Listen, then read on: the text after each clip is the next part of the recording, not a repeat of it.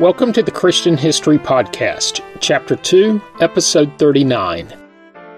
Last week, I covered the prehistory of Syria. Remember, I chose to cover Syria now because the area was embedded in the Battle of Siddim narrative.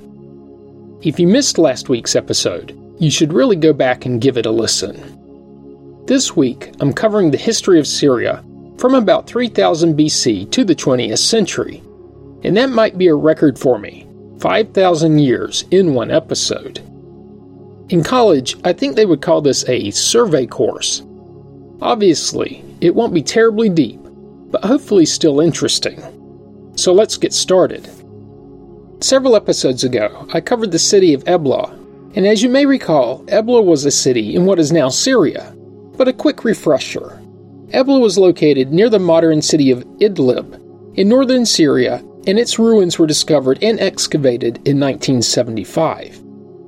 Ebla is thought to have been a Semitic speaking city state founded sometime around 3000 BC.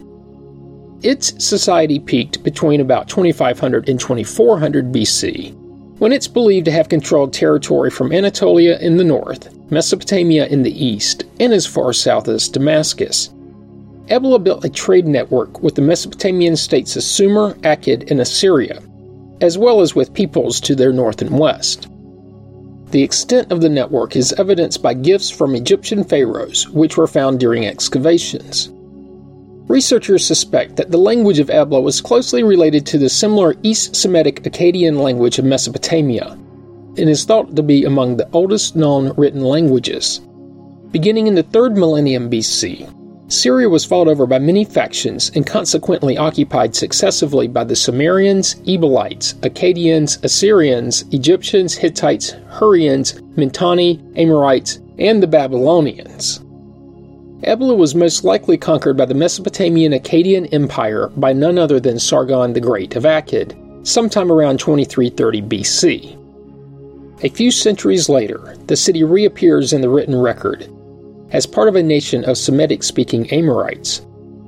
It seemingly thrived through the early 2nd millennium BC until captured by the European Hittites. During this period, portions of Syria were controlled by the Neo Sumerian Empire, Old Assyrian Empire, and Babylonian Empire between the 22nd and 18th centuries BC. And that is essentially a long winded introduction to the history of the Assyrian Empire. But I'm not going to cover the history of Assyria in depth right now. Instead, I'll save that several episode narrative for when I eventually make it to the books of Kings, Isaiah, and Jonah. But, and as a teaser, let me just say that Jonah had very good reasons to not want to go to Nineveh. And, as you probably have guessed, the name Syria is most likely a derivative of the name of the Neo Assyrian Empire, which was established in the 10th century BC. The Middle Assyrian Empire began to decline in the late 11th century BC. And since nature abhors a vacuum, their decline led to the rise of the Canaanites and the Phoenicians, who both occupied the coastal areas, while the Arameans and the Suteans thrived in the interior. In about the 10th century BC, the Neo Assyrian Empire came to prominence, with the area being ruled by them for the next three centuries, lasting until the late 7th century BC. After this empire finally collapsed, Mesopotamian dominance continued for a short time under the Neo Babylonian Empire, which ruled the region for 70 or so years. Skipping ahead just a bit, in 539 BC, the Persians seized Syria as part of their vast empire. This lasted until the Greek king Alexander the Great conquered the area in 333 BC. It was then that Syria was incorporated into the Seleucid Empire, the empire placed its capital in Antioch. But to be clear, at that time Antioch was part of Syria, but today it's just barely in sight of Turkey. In 64 BC, the Roman general Pompey the Great captured Antioch, and with that, Syria became a Roman province. At the time, the city of Antioch was the third largest city in the Roman Empire, behind Rome and Alexandria. Researchers estimate its population to have been about half a million people at its peak. And for those of you on the metric system, oh, wait, yeah, it's the same. Never mind. Due to its geographic position, Antioch was a major trading hub. The trade in its large size at the time was most likely the zenith of Syria for thousands of years, and was not to be exceeded in the area until probably the 18th century AD.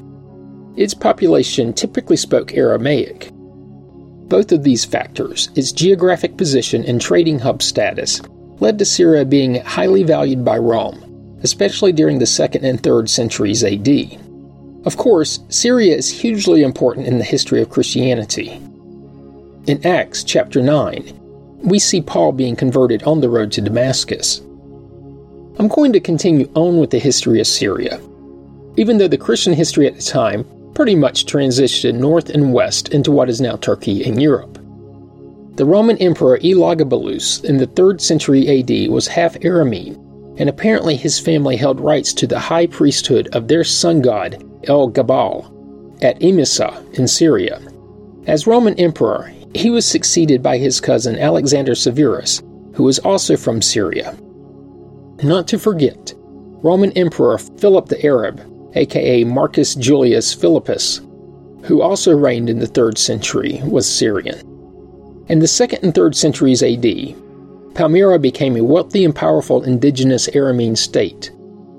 For a short time, it was the center of the Palmyrene Empire, which briefly rivaled Rome. It was located in what is now Homs, Syria, essentially smack in the middle of the country. In the late 4th century, Rome began to decline. Of course, there will be many, many episodes on this in the far distant future. With this decline, Syria became part of the Eastern Roman Empire in 395.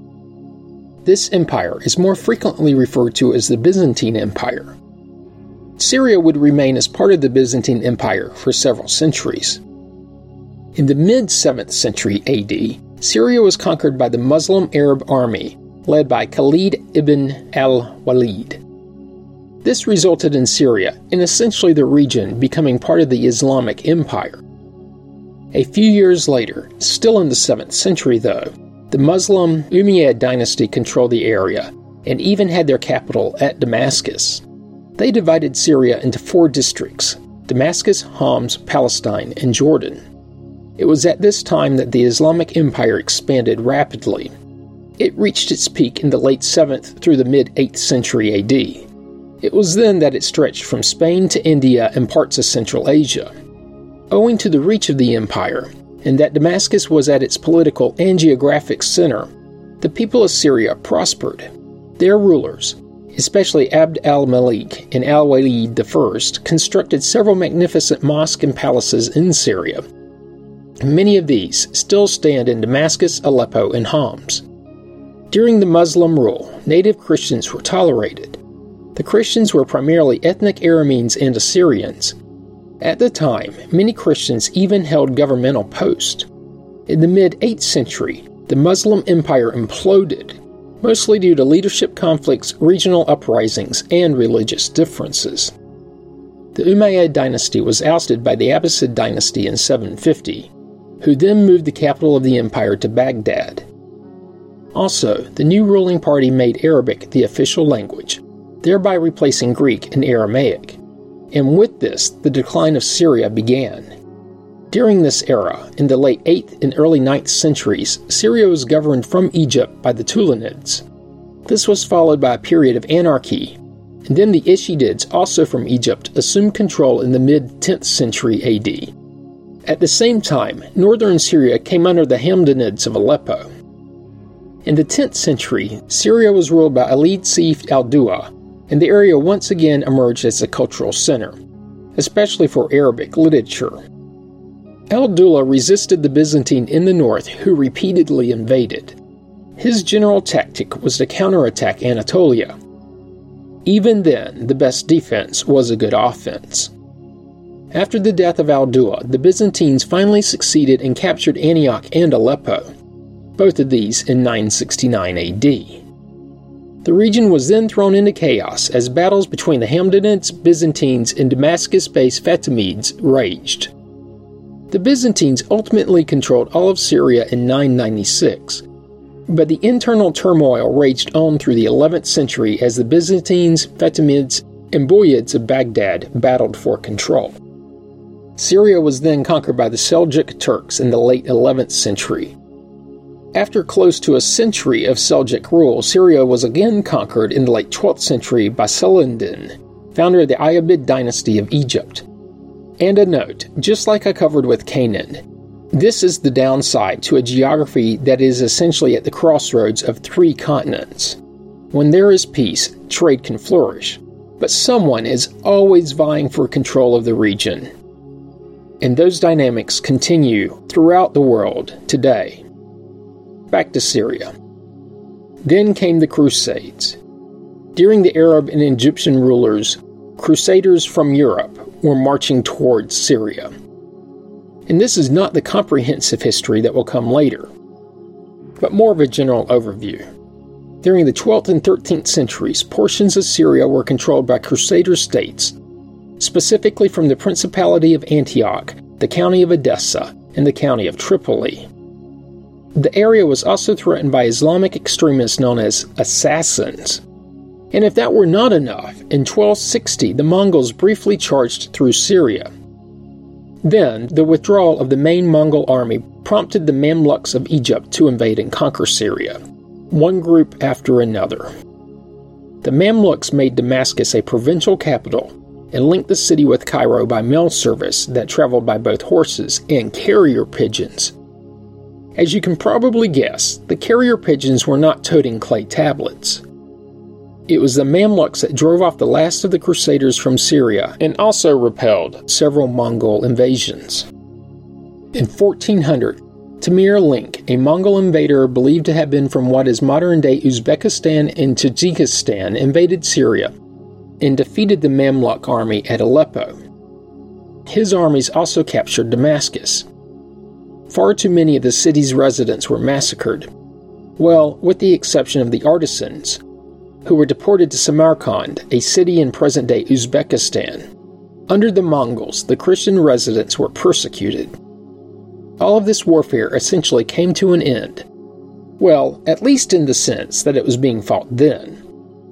Anyway, how about I say it diminished by the end of the 15th century? This was due to the discovery of a sea route from Europe to the Far East that eliminated the need for an overland trade route through Syria. Then along came the Ottomans. Ottoman Sultan Selim I conquered most of Syria in 1516 after defeating the Mamluks at the Battle of Marj Dabiq near Aleppo. Syria was then part of the Ottoman Empire from 1516 to 1918, an unbelievable time span considering how many times the area changed hands over the previous centuries. Well, as a note, in the middle of this period, there were two brief incursions by the Iranian Safavids. Ottoman rule was not considered burdensome to the Syrians because the Turks, as Muslims, respected Arabic as the language of the Quran and accepted the mantle of the defenders of the faith. Damascus once again became a major trading center, but this time on the road from Turkey to Mecca. Remember that, even then, when transportation was much more difficult than it is today. Muslims were encouraged to make the pilgrimage to Mecca at least once in their lifetimes. During the rule, the Ottoman Turks reorganized Syria into a singular large province, which was then subdivided into several districts. Ottoman government and its organization prompted a peaceful coexistence between the different contingents of Syria for over 400 years. The religious minorities, whether Shia Muslim, Greek Orthodox, Maronite, Armenian, or Jewish were all grouped together. The religious leaders of each community administered many laws and performed certain civil functions as well.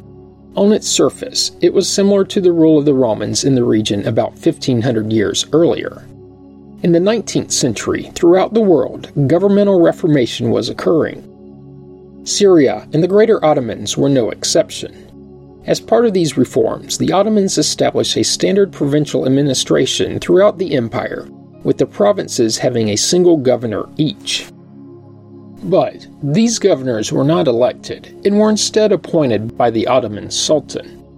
However, there were new provincial assemblies participating in the administration. At this time, the territory of Greater Syria in the final period of Ottoman rule included what is modern Syria, Lebanon, Israel, Jordan, and parts of Turkey and Iraq. Then came Archduke Ferdinand, or better said, then went the Archduke. And the fallout of his assassination is also known as World War I. But backing up just a second, during the early 20th century, the demographics of the area shifted dramatically. Well, actually, that's far too polite of a statement. The shifting demographics was a result of genocide, or some circles prefer to refer to it as ethnic cleansing but that seems more palatable. It's not. In this time, Turkish troops, supplemented by Kurdish forces, systematically executed Christians. Several Syrian, Kurdish, and Chechen ethnic groups cooperated with the Ottoman authorities in the massacres of Armenian and Assyrian Christians in Upper Mesopotamia. Most of this occurred between 1914 and 1920 with additional assaults on unarmed escaping civilians being conducted by local Arab forces. With this, many Assyrians fled to Syria during the genocide and settled mainly in the Jazira region of northeastern Syria. During World War I, Kurdish tribes attacked and defeated the villages in the Albak district, which lies immediately north of the Hakkari Mountains, which are between Syria, Turkey, and Iraq. According to British Lieutenant Colonel Ronald Stafford, large numbers of Assyrian and Armenian civilians were killed. In October 1918, Arab and British troops advanced into Syria and captured Damascus and Aleppo. This led French diplomat Francois Georges Picot and British diplomat Mark Sykes to secretly agree on the post war division of the Ottoman Empire into respective zones of authority. In accordance with the Sykes Picot Agreement, Syria became a League of Nations mandate under French control in 1920. Actually, the story is a bit more interesting. In 1919, a short lived dependent kingdom of Syria was established under Emir Faisal I of the Hashemite dynasty. As a footnote, Faisal would later become the king of Iraq. In March 1920, the Syrian National Congress declared Faisal the king of Syria in its natural boundaries, from the Taurus Mountains in Turkey to the Sinai Desert in Egypt. This too was not the last, as his rule over Syria ended only after a few months following a battle between his Syrian Arab forces and French forces at Maysalun. As a result, French troops took control of Syria and forced Faisal to flee.